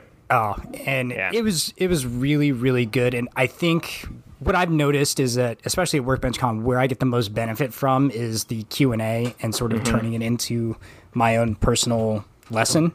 so 100%. No, 100%. yeah, and especially for that session too. One of the funny things about Workbench Con this year, especially, is that there were a number of sessions that were done in the same like open air. I guess uh, what would you call that? Like the, general the- meeting area, or I Yeah, mean, w- and which is basically they, there's no walls. There's just these like satin curtains that uh, did not keep sound out or anything else out. Yeah. Yeah. So uh, Huy from Alabama Woodworker is doing the hand tool session literally right next to their session. And all I'm hearing during the actual general session is just we like banging on chisels and doing all sorts of like shenanigans over there. It's so loud that I could barely even hear them during the actual session. So really, I didn't get much from the actual session itself. It was from standing up there and talking to them and really getting to use stuff practically. So, uh, Chris from Chop with Chris was there, and I was actually taking a light and like shining it on his face in like different angles and seeing how the shadows cast off of him and that's whole sort of thing. So, I really got geeked out on lighting on top of the, um, I guess, the actual like filmmaking aspect of it. And so when I got back, one of the things that I was resolving to do was, um, I guess, I don't know how to put it necessarily. Just improve my lighting, you know. Yeah, like incorporate create, incorporate that as part of your filming. yeah, create some sort of theme, create something that's going to make Right. you know make my content stand out, and um, it worked pretty much instantly. So I, Yeah. you know, once I got the camera, I posted just a quick clip, and I kind of knew that like something felt good, you know, as far as Right. when I released the clip on Instagram, I was like, oh, like this is this feels good, and everybody was like, oh my god, it's so cool, and it's funny to me because the biggest key to my content so far, as far as like pushing it and getting people like to really, I guess, eye grab it, is turning all the lights off in my shop and just using, you know, a fill light and a rim light. I mean, or sorry, a key light and a rim light, you know, in the back. I mean, it's Well, so it makes weird. it so much more dramatic and yeah, and it well, and to your point, it's eye catching. It, it it stops you when you're scrolling through. I think that's a big thing too with Instagram too. Is as you're scrolling, it, it, there's something about it that makes you stop. Does that make sense? Like, Oh yeah, yeah. it's it, sure. it's something different that you're not seeing from everyone else's. I don't know. and it's No, funny. think be- That's oh, a big part of Instagram because in, right now Instagram is. I mean, it's busy. There's a lot of noise. It's course. it's still one of the better, as far as I'm concerned. content to noise ratio is very high on Instagram, but it's it's you know you you scroll. I mean, most of the time, if you're scrolling through your feed, you're not really scrolling with purpose. You're scrolling just uh, uh, you know your your thumb is just kind of moving, but you're not really doing a whole lot. And then oh, what what's that? You know, and that that's what matters. Well, and I think it, it real quick. I mean, I think part of, we talked about it a little bit last week. The the bead making video or post that I did, Vincent. Mm-hmm. It had no nothing about that had anything about Ethan at all. And I think you know, so I think it. it I don't know. I th- maybe I'm being you know high on myself, but th- there's nothing that grabbed it as an Ethan post, right? I didn't even know it was yours, and I liked it. But, but yeah, but like, but that's what I mean. I think there's there's something to be said for um, branding and and eye catching, and yeah, and, but Yeah. but Chris, I mean, I'm I'm saying that because th- the first time you did that post, one of those posts with the kind of that lighting, it definitely, and I I look at all of your posts, but that post definitely grabbed me, and I was like, oh my god, there's so, there's something different here, and I went back to it, so. Yeah, and it's funny to me because it's not that different from what Will Walker's been really doing for years. Because, like, Yeah. I mean, when you look at him or even Rick from Woodwork Life, I mean, those guys really emphasize that dramatic lighting. But I think, who knows, maybe it's that I'm taking, I guess, my pace and sort of, I, I feel like my videos have been generally more upbeat technically. So they are, you know, faster, they're quicker, they tend to move a little drivier. So maybe mm-hmm. that has some sort of influence to it too. I don't know. I mean, I'm not really reinventing the wheel here. I mean, I'm doing stuff that guys have been doing for a while, but it's actually funny because I feel like this is tying into something I had talked about with Vincent mm-hmm. before as far as, you know, I listen to you, you know, I listen to all you guys' episodes. I mean, that's kind of been my new Friend thing since uh yeah, exactly. You know, I'm always chiming in here and there. but um you know, when I listened to your episode from last week about competition, right? And this idea of competition and you know, like I got what you were getting at, Ethan, as far as I mean, nobody's out there really trying to cut the legs out from uh, anybody else. But Right. what I feel is that when I see everybody, I want to do something better than whatever that Yeah. person is. So sometimes I'll It- see, you know, somebody doing some cool dovetails or whatever, and I'm like, you know what? Like, that's what got me into dovetails, to be quite honest. Like, I saw somebody doing it, and I was like, I could do that. And, you know, maybe that's a completely unrealistic self belief, but I mean, it worked. and so, no, well, you know, I think, but that, I, I mean, not to go on another whole topic, but that, to me, that's not competition. That's that's like inspiration. That's like I want to do something. I, I'm I see that and I want to do it better. That's not competition. Competition to me is like I want to do better to because I want to put that person down or something. I don't know. Maybe that's just me, but but like what you're saying is like oh like I want to do that. I can do that so good, right? I don't know.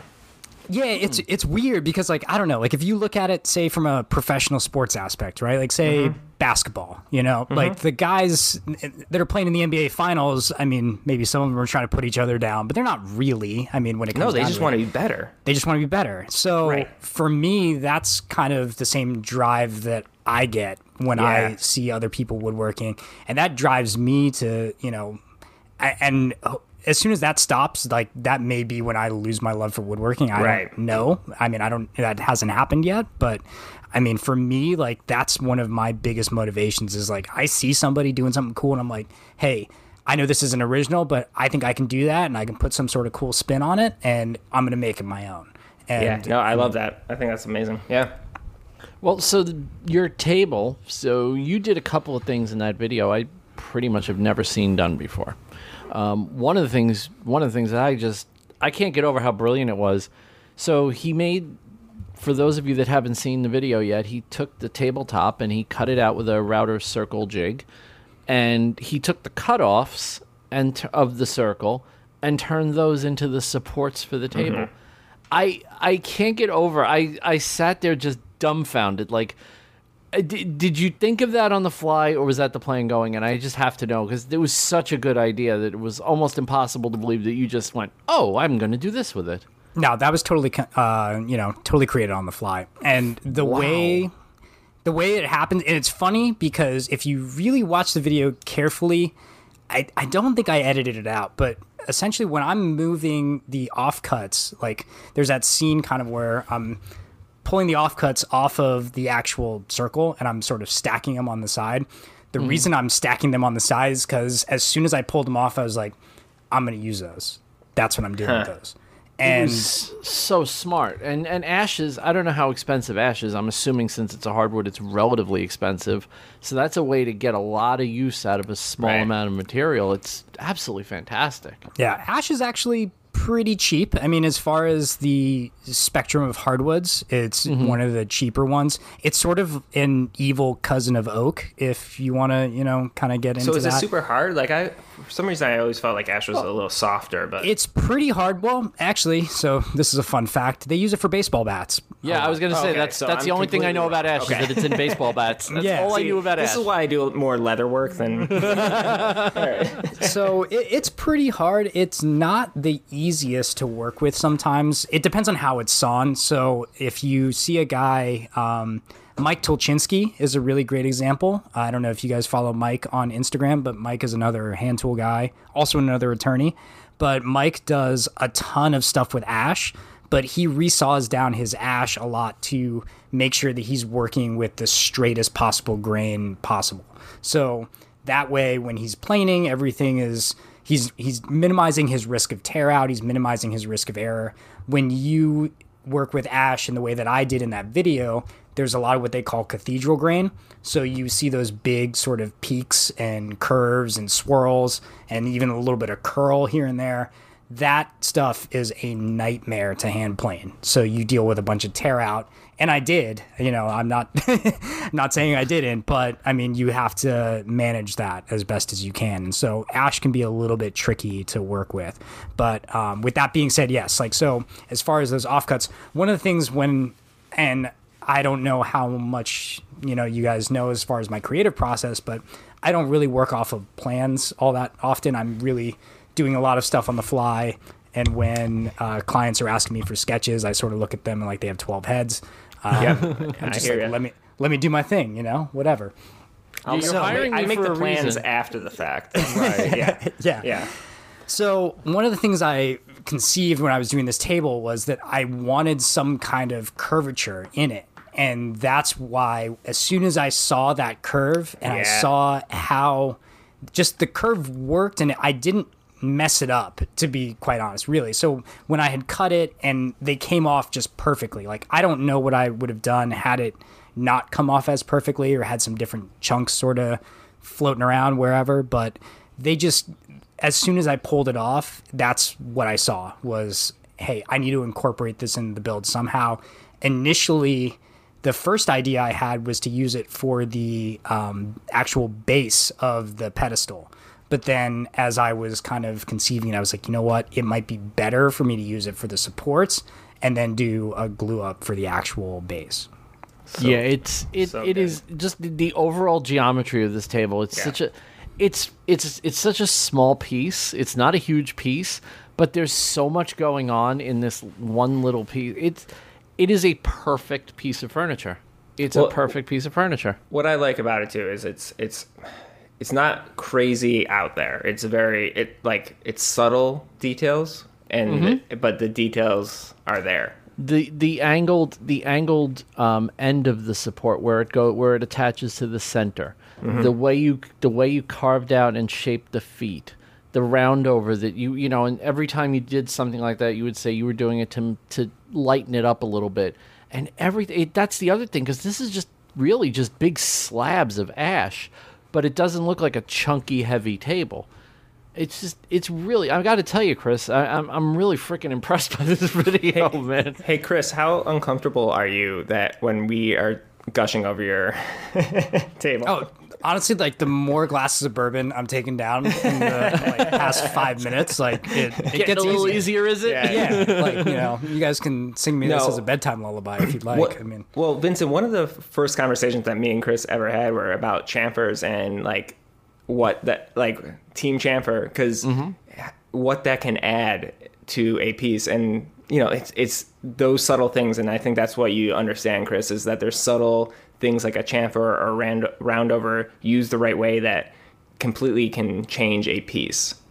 Yeah, and it, it works. It works here. I mean, I'm, looking at it now. Like I'm looking at I'm looking at the picture that you posted a couple hours ago. Um, and I all my eye just keeps going to the same spot. It's right at the point where the supports join the center of the table. And I'm just thinking like this would have been such a different look if you hadn't like if you had rounded those they, it wouldn't have looked right. If you had kept the curve going and just blended it it wouldn't have looked right. But the it's there's clearly a, like a vision that brought this table together and it just it makes sense. It just makes so much sense. And again, Chris, correct me if I'm wrong, but it, it, that it's kind of just what what you thought looked right, right? It wasn't very planned. Yeah, and, like that's exactly what it is. I mean, Yeah, that's a 30 degree cut that I did. That's like Right. right. there at the end, and I came up with that probably. So, I mean, in the video, you can see where I'm cutting out these supports to sort of shape them correctly. And it's right in the middle of that where I'm like, you know what? 30 degrees. That's probably Yeah, what I want to do. looks here. right. Yeah. What I love what I love about it is that like you could see this is this is the kind of thing that you know we talk about this is the thing that always comes with experience in a certain thing where as you're going you just saw that that was going to be the right thing. And it just you did it. And then look at what it, it came out where it's like wow if you hadn't done that like if you'd left it squared or like I said if you'd blended it in it, it just wouldn't have looked the same. Like the way this comes together it kind of looks like that the supports are part of the top and they're kind of just slid over the I, you gotta I, I- I know i'm just gushing over this table because i couldn't believe that something this i I don't want to say simple i don't mean it in an insulting way but it is a simple thing but there's so much going on there's so many amazing little details in this one simple little table and Well, it, was- it's it's one of those thing pieces that it's it's simple. It looks simple because of all the details. yeah If you guys want to geek out on like a really ridiculous idea that I had while I was conceiving this table, actually, so the uh, roundover that I do on the underside of the tabletop initially was not going to be a roundover. So my initial idea, and Ethan's probably seen me do this on some other things, you know, just floating around on my Instagram. I don't think I've done it on anything on YouTube. Is um, the big tall bevels? Like I'm a big oh, yeah. Of these just monster bevels. And the idea was is that I was going to build some sort of jig to be able to take the actual round tabletop onto the table saw and then essentially like a circle jig for the table saw that is done flat but to have it done vertically to be able to produce that round that uh, huge bevel on the All right, entire you are underside. Swan now. Yeah really. That seems like a i don't want to i don't want to be like mr old fogey here but that sounds like a really bad idea. Well and that's kind of that's sort of where i ended up and the only reason i ended up there was because i couldn't figure out a way to do it without having to drill into the tabletop like the actual top mm. surface. Oh yeah. Like I could have done it if I had, you know, fired a screw or some sort of pivot point through the actual table surface. Yeah. But I couldn't have done it from the bottom because if I was to then I, I mean, there's not really another way to do it. I, I just couldn't, at least yet, have not conceived of a way to make that happen. So, um, you know, stay Mind tuned. you, everyone Not yet. listen. Yeah, I was gonna say everyone listening to this, just Yeah. watch his Instagram channel for about six months. One day he's gonna do another uh, the same table, and it's gonna he's gonna figure it out. Uh, We're gonna talk about it at our halftime show. Uh, well, what I could probably do is I could do it on a square table. I just probably couldn't do it on a Oh, circle. totally. Yeah. Yeah, I mean, know, yeah, you yeah. could definitely do it on a square table, but that's almost cheating. I mean, now that's not, Yeah. that's like yeah, that's like come on, man, that's like I got to redo my dining table eventually, so you know that might be on the list. And by redo, you mean just take the top off and hack it up and put it back on. Of course, that's, really freaking cool. We really did love that video, and Yeah, we'll have it's awesome. obviously we're going to have the links to it in the um, in the show notes. We did get a piece of feedback Yeah. from longtime listener Jeff um, at a weird guy on that's his Instagram handle, right? Yep. Okay. He said, Hey, thanks for the permission to just make for fun on the last podcast. It was good to hear since so many online makers are you can make videos too or making for profit. I get a little FOMO when I don't really want either of those. I just want to make stuff I need and enjoy shop time. I know I don't need to sell products or myself, but it was reassuring to hear that making for fun is still worth doing. Keep being awesome. Well, thanks, Jeff. And yeah, it you know there's nothing wrong with pursuing a passion project. They're really passion projects are highly underrated, you know, and right now everyone's trying to find something to occupy their minds. Well, guess what? The people with passion projects are not having Right. that problem. Mm-hmm. They're like they're excited right now cuz like I am on lockdown. I, got have more all the- time. Yeah, I have all the jigsaw puzzles. I know what to do with. I'm good. Yeah. you know. So yeah, no, totally. I I absolutely feel that. And one of the one of my blog posts, one of the first blog posts I did when I actually started writing my blog again was, you know, what if the side hustle is just not? What if you just want it to be a, you know, Yeah. a thing, a passion project? It doesn't have to be. Oh, if I'm doing this, I have to start making money doing it, or it has no meaning. No, it's just not the way the world works. It's not the way human beings work. We don't. We're not in it to sell everything. You know, Right. sometimes you just do stuff because you like doing it, and yeah, I, I'm totally down with that. What I think I think part of it too is that podcasts and YouTube videos and all these things. I mean, they are not necessarily ours, but a lot of them are designed to be promoting a a path, right, or a, a business model, or mm-hmm. all those things. And so it gears itself to, towards that. And I so again, as we said last week, sometimes it's it's just as important to just appreciate the fact that why we got into this to begin with is just because we all love making and there's no we have these podcasts because a lot of people want to know you know business tips or whatever but that's not necessarily what's for everyone and there's nothing wrong with with just Totally. doing it. Actually there's not it's not that there's nothing wrong with it. It's actually admirable to do it for the passion of doing it. So many people do this and and this is we have talked about this so many times but we've talked about the you know especially in in the content creation space where people are just burnt out and they don't realize how much it shows that they're burnt out mm-hmm. But it shows through in their content. It shows through in the effort they put in. It shows through in how they talk about it.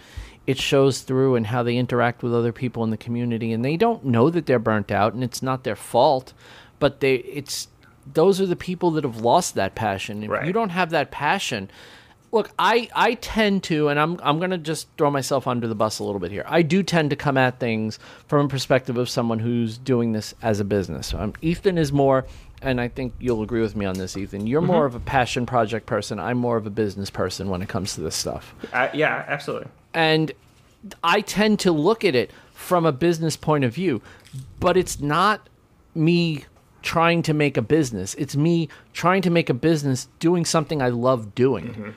If I didn't love doing woodwork and jewelry, I wouldn't try to make a business out of it just because it would make me money. I just, I'd be dead inside. And I think that a lot of people who tell you that everything that you're interested in has to be turned into a side hustle that makes you money, I think you're just looking at it the wrong way. I think it's a bad way to look at it. What What do you think, Chris? I mean, do you have any thoughts or? I'll tell you what, that's one of the reasons why I got a lathe is because I wanted to try something completely different and to try something that I didn't think that I was really going to make any money out of.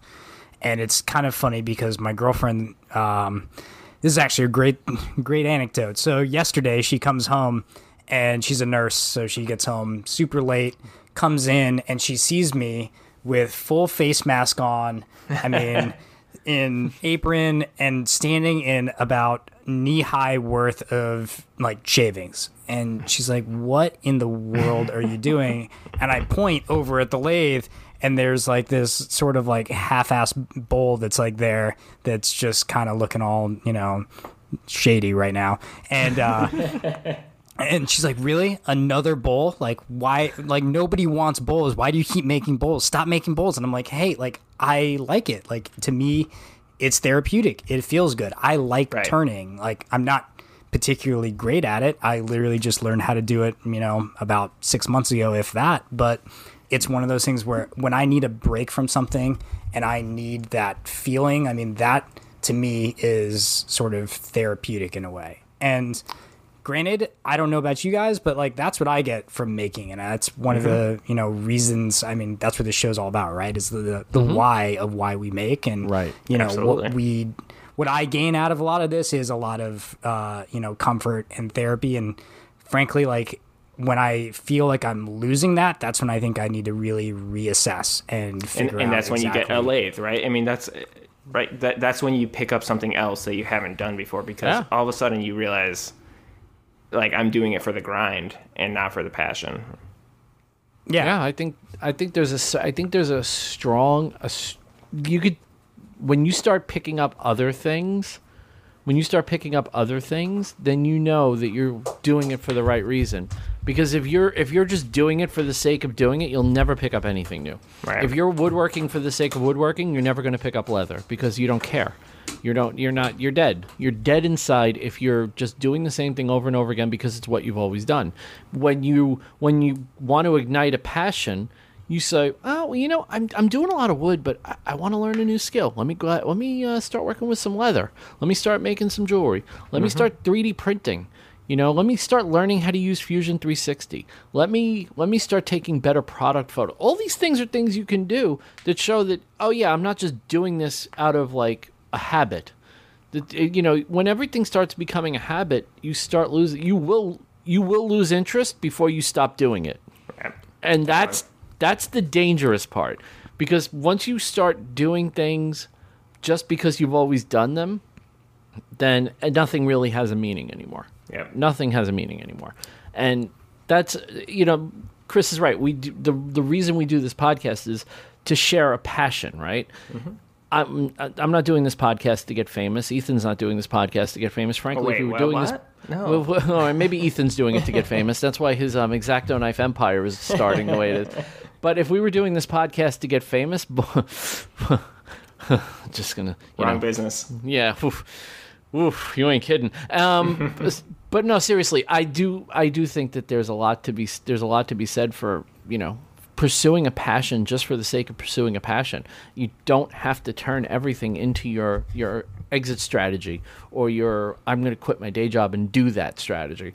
Hey, sometimes people have very fulfilling day jobs that they really like and still want to come home and whack on some wood and make some cool stuff in their garage and that's perfectly fine. They're, it's okay. It's it is literally okay. I'm really really really serious about that.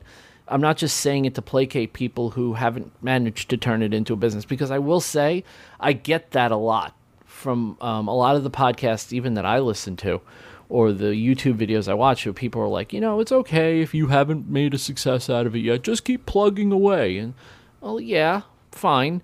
But that's if that's your motivation. If your motivation is to turn into a business, quitting is probably not a good strategy. But if your motivation is I want to do something I enjoy that takes me away from the crap life that I have on a day to day basis, it's okay to go down to your shop and just, you know, make a bowl. Right. You know? yeah. yeah. I, so, I would say the monetization for me is to try to be able to sustain the hobby. What, and hundred percent. Yeah. Yeah. Like the problem that I'm sort of running into now is the addiction is getting very expensive. So, you know, like I, I'm at a point where I'm like, all right, like I really want this tool. So then, you know, what do I have to make in order to sell to then manufacture hmm. the money for this thing? And that's kind of where my sort of motivation comes from which then obviously leads into a very interesting conversation with the girlfriend sometimes where she's like where's all this money that you made and i'm like oh it's, it's you know ha- it's hanging on the wall really right now nice. it's just yeah, lovely it's, it's yeah. I have a domino and a track saw. I'm good. it's Let me tell you what. Sane. Yeah. If you want to get into a crazy black hole of money, I'm telling you, hand tools. oh yeah, if, I can't. If, Chisels and planes, man. It's all about chisels and planes. Like I oh. see some like Bridge City tools. I'm like, um, oof. Like there was a blue spruce uh, fret saw that I was geeking out on the other day because uh, I literally just bought a brand new fret saw from uh, Knew Concepts, and, and, actually Ethan was geeking out on that the other day. He's like, "Oh, mm-hmm. Knew Concepts, so cool." But initially, I was looking at one from Bruce uh, Blue Spruce, and it was three hundred and I want to say fifty dollars, and that is perhaps the most expensive fret saw that I could even conceive of. And I don't even know what makes it so expensive, other than the fact that But I it want looks it. No. dope. Like this thing looks dope as hell. Like so, Yeah. yeah. Well, so uh, just uh, to keep everyone appraised, I actually finally got some legit uh, pricking irons. Oh wow! Okay. Actually, uh, it's your uh, buddy Brian, um, Southern boy. Um, he uh, he gave me some advice for some leatherworking pricking irons, and I bought them on Saturday night. So it takes probably Oh. about three weeks to get there, but Holy crap, Yeah. Ethan, my boy is yeah, Brian growing Phillips. Oh, from so Brian from cool. Rowan and Witch. That's my Yeah, that's yeah, my man. yeah, yeah. Yeah. He's uh, he's been uh, he. I was going back and forth with him on what I should get and stuff like that. So uh, yeah, he. Uh, oh, we talked at WorkbenchCon too. So yeah, he gave me some tips and yeah, I, I took the plunge and I used those that exacto money and uh, and bought some uh, proper leatherworking tools. So See, what you don't know is that Ethan actually strips down every night and just rolls around on his bed in exacto dollars. It's, it's, it's, you know it's indecent, I tell you. yes, yes. So we have um, want to do some uh, things of the week. things of the week. Sounds good. Why don't we let our Why don't we let our guest go first, Chris? Why don't you uh, give us your thing of the week this week? All right. So my thing of the week is Charmin. Just kidding. Um, Well, everybody knows that's mythical, so clearly that is not your thing of the week. no. Uh, so in all seriousness, my thing of the week is a new YouTube channel that is done by Justin Mabie. So the um, the channel name is Call Me Mabie. Mabie is spelled M A B I E, and the specific episode, which is only I. It's probably not this week, but whatever, we'll get there. Anyway, um, it is Philip Morley, and that is the first episode that he released. So Justin is a videographer and photographer. He does a lot of work with April Wilkerson, and his first episode of this new channel that is going to be primarily profiling woodworkers and makers was Philip Morley. And Philip Morley, for me at least, is a huge influence on my woodworking, on my entire approach to woodworking. So uh, go check it out. It's episode one.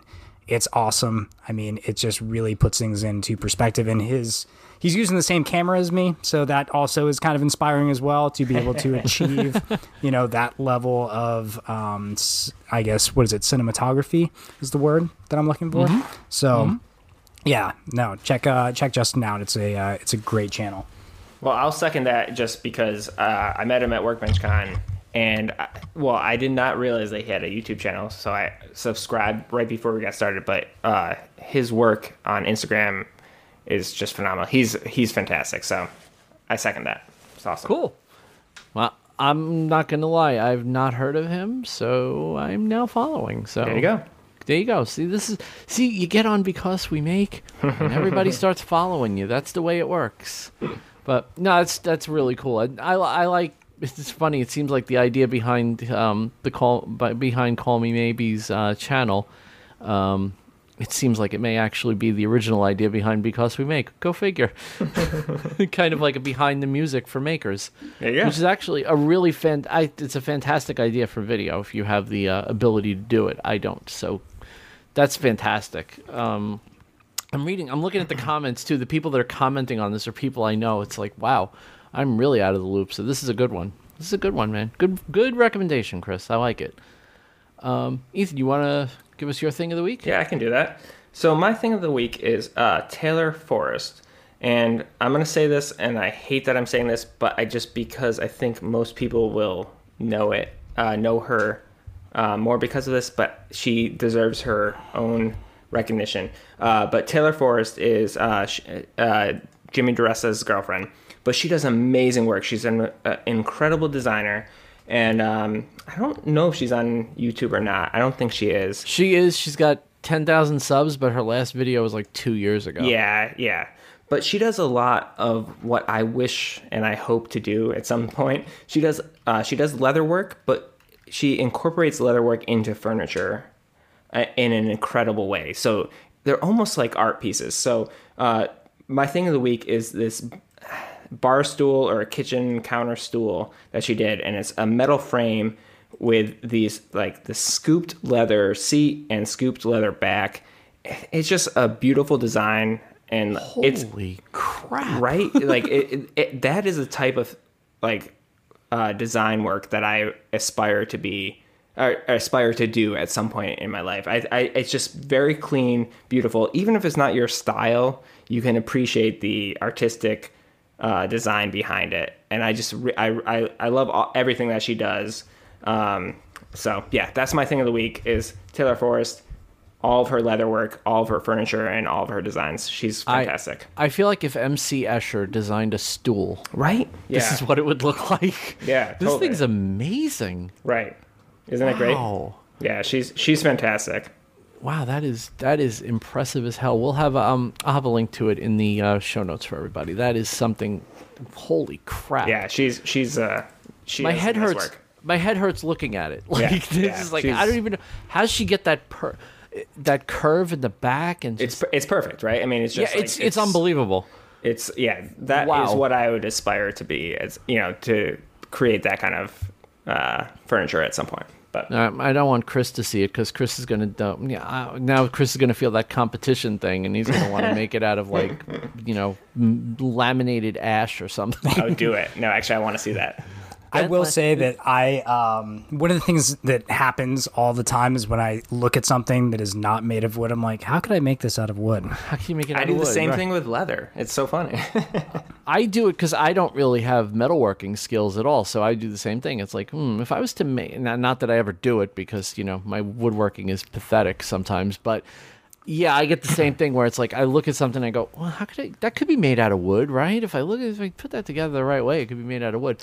I don't know that this one could be made out of wood. I actually think though that's a really healthy design uh, practice is to look at something and say, how can I make it out of something else? I think that's a really great way of coming Yeah. up with new designs. Well, it's kind of the it's the continuously challenging yourself thing that we we as makers love to do. It's the you know, I know Chris you called it, you know, that's your way of kind of saying calling it competition, but there is it is there is a certain amount of challenging yourself is almost a competition. It's like could you it's not so much could this be made out of wood? It could be. Would it be usable out of wood? Well, that's the challenge, right? Because steel, you can make this out of steel and it's fine. You could easily make something this thin with thin legs and this crazy shape on the back and make it out of steel and it'll work. Making it out of wood is a bit of an engineering challenge now. Yeah, like have you guys ever seen there's a um I want to say it's like a farmhouse style base, but it's made of like either cast iron or wrought iron. To be quite honest, I don't really know the difference cuz, you know, it's not wood. but um where you can raise and lower the tabletop surface and it's got a gear system and it's like got a hand crank. It's very steampunk. The one and, it, it kind Oh, I- of spreads out and then the leaves jump into the middle where the older parts No, no, it's just there's like two lifts, kind of one on each side, and it's say like a regular dining table, and you just sort of like lean down, and there's a hand crank, and it'll raise the whole top, and then it'll lower it, so it's adjustable. So you can have something at pub height, or you can have it at regular dining table height, say Oh, like yeah, 30 inches. Yeah, I'm seeing. Yeah, okay. So I just googled hand crank farmhouse table, and yeah, I can see a bunch of them here. Okay, yeah. Yeah, so I've considered making something like that for a while. And one of the things is that, you know, I, I do know a guy that has a um, laser, sorry, not a laser. It's a plasma cutter. It's a CNC plasma cutter. That's what he has. And, you know, something like that would be super easy for him to whip up. But where's the challenge in that, right? So, Right. you know, then I'm like, okay, well, how can I make this out of wood? And then the problem that I run into is that the only way, at least right now, that I can conceive of making it out of wood is by using plywood, because in order to do gears, you're going to be running into all sorts of grain direction issues. So you're going to be losing hmm. strength and essentially just from the wear and tear of gears and how they work, you're going to be in certain situations where the grain's going to be incredibly weak and it's going to snap. So there's issues that can kind of be resolved perhaps with say penetrating epoxy or something along those lines but I haven't quite solved that yet. And maybe it's something I can't solve. And hey, if I can't, that's fine. But you know, that's a uh, Wow. one of those things where, like you said, Vincent, you know, you can look at something and you're like, hey, I would love to make it out of this, but then I'm dealing with some certain limitations that are just inherent to the material that I'm working with. So you can either work around them or you can just try to figure out a way to, I guess, make it better or accept the fact that, hey, you might not be able to do it. So, Yeah, just not everything. Not everything's doable just because you want to do it, right? yeah, exactly. Um, my thing of the week, real is actually a really quick one. It's just um, so Steve Ramsey is in lives in Northern California, and he is on like most people in Northern Cal. Well, most people in California actually are. He's on lockdown, um, and he is doing. He started doing last week a video series where he takes a project from conception to finished, and he's doing a video every single day about it and it's been pretty awesome watching some kind of old school Steve Ramsey. So, if you're a Steve Ramsey fan, and you know, just a little shameless plug, Steve Ramsey was a guest on this very podcast at one point.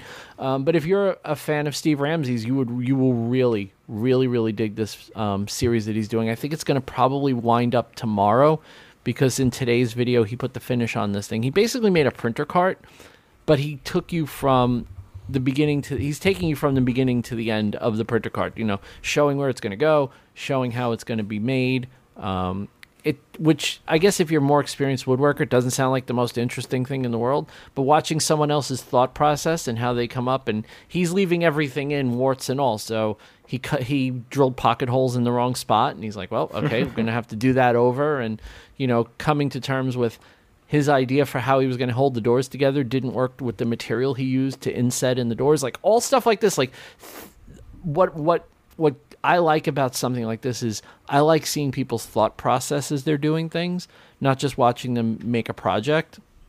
And if I can learn from your thought process, that's a win. And he's there's a lot of stream of consciousness that goes on in these videos, and it's really really interesting because Steve is, for a lot of people, and myself included, Steve is the godfather of woodworking on YouTube. You know, I got into woodworking because of Steve Ramsey. So seeing Steve Ramsey going through the process that I go through when I make something where like, oh damn, that didn't work. Okay, well what can we do to make it work? And it it's just a really cool process. Today was video seven. I think tomorrow or maybe the day after will be video eight because and Chris will get a good laugh out of this. He used um he was oh no, he didn't. He was gonna use Danish oil. And it's like, oh well, once you use Danish oil, that's it. You got to wait three days now before you can do anything else to it. Oh my gosh. So- yeah. Ah, I hate Danish oil. I love the way it looks. I hate waiting three days to do anything with Danish oil stuff. Oh, I mean, Danish oil is child's play compared to what I'm using, which is I, oh, I- I saw. yeah, I do the Maloof finish, which is got the uh, Real Milk Paint Company's pure tung oil, and that takes approximately six to seven days for a full cure. So, a lot of times, I'll I'll be quite honest, like I'll just stack the coats on, and here in South Florida too, where the temperatures are a little warmer, I like to believe that it kicks off a little bit quicker as far as the cure times. But I mean, really, I'm just stacking coats on and then wiping it off and then throwing it in the house or you know getting it temperature acclimated and letting it cure like get it get its full cure like while it's actually like in where it's living because mm-hmm. I just don't have time. That's actually a good idea. yeah. That's actually not a bad idea. And also, you you any weirdness that goes on with the finish, and you can kind of see it happen on the fly rather than find out a couple of days later after it's in the place. Like, oh wow, wow, okay, that wasn't fully cured or it acted weird when it got into the air conditioning. That's that's kind of cool, actually. Yeah, and I also have a theory. I don't know if I've been able to prove it yet, but you know, I use the wipe on poly uh, either from Minwax or whoever. I mean, really, it doesn't matter to me. I just get a wipe on poly, and that's part three of this Maloof blend, and that stuff cures pretty quick. So that stuff cures within about 24 hours. So in my head, hey, at least there's this sort of outside seal of wipe on poly that's on the table, and then everything else is curing is just doing its magic or whatever inside the wood while this stuff is on the outside. Which doesn't make any sense when you really say it out loud because it's a three part, well blended finish. but it gives me comfort inside, and really that's what matters. So, you know, Yeah, it's, it's all about it's all about self comfort. It's that warm about- feeling inside. yes. Um, why don't you, uh, Chris? Why don't you tell people where they can find you? And as usual, we'll have the links for Chris's stuff in our in our show notes, and uh, we're gonna get on up out of here. All right. So on Instagram, I am at Cowdog Craftworks, all one word, standard spelling. Also, these same at YouTube and on Facebook. And if you're looking for me on Twitter, it is Cowdog Craft Work with no S. Why? because I- it's too many letters. Yeah, I think I many ran out of letters, letters, if I recall. For the same reason, I'm handmade by VF. And it's, I, think I, I don't even know what I am, but E Carter underscore designs. Is that you? probably. Yeah, I think that's what yours is. I always have trouble finding you on Twitter. it's like, why, why would I know your Twitter handle? It's not like we know each other or anything. Well, you're the reason I got on Twitter, so. I, I dragged you kicking mm-hmm. and screaming Yeah. onto Twitter. And I still don't understand 20 how Twitter works. So Was that? I said I still don't understand how Twitter works. So No, neither do I. that. it's Twitter is I don't know. I mean, I feel like you have to be on Twitter, but I don't feel like you have to enjoy it. like, ugh, you know, it's just Uh, that's- well, you got to do it. It's you so do have to- interesting. yeah, You don't exist if you're not on Twitter. I really feel like you don't exist if you're not on Twitter. I, I hate to say it, but some of the best content I consume is on Twitter, and I have no idea how to use Twitter to my benefit. and maybe that doesn't matter. Maybe it really doesn't. Yeah, maybe, right. I just need to just love it for what it is. And just enjoy it for what it is. just be just just be a really big Instagram celebrity, and then everybody will start calling you an influencer, and sooner or later you'll be doing bikini modeling just like all the others. It'll be awesome.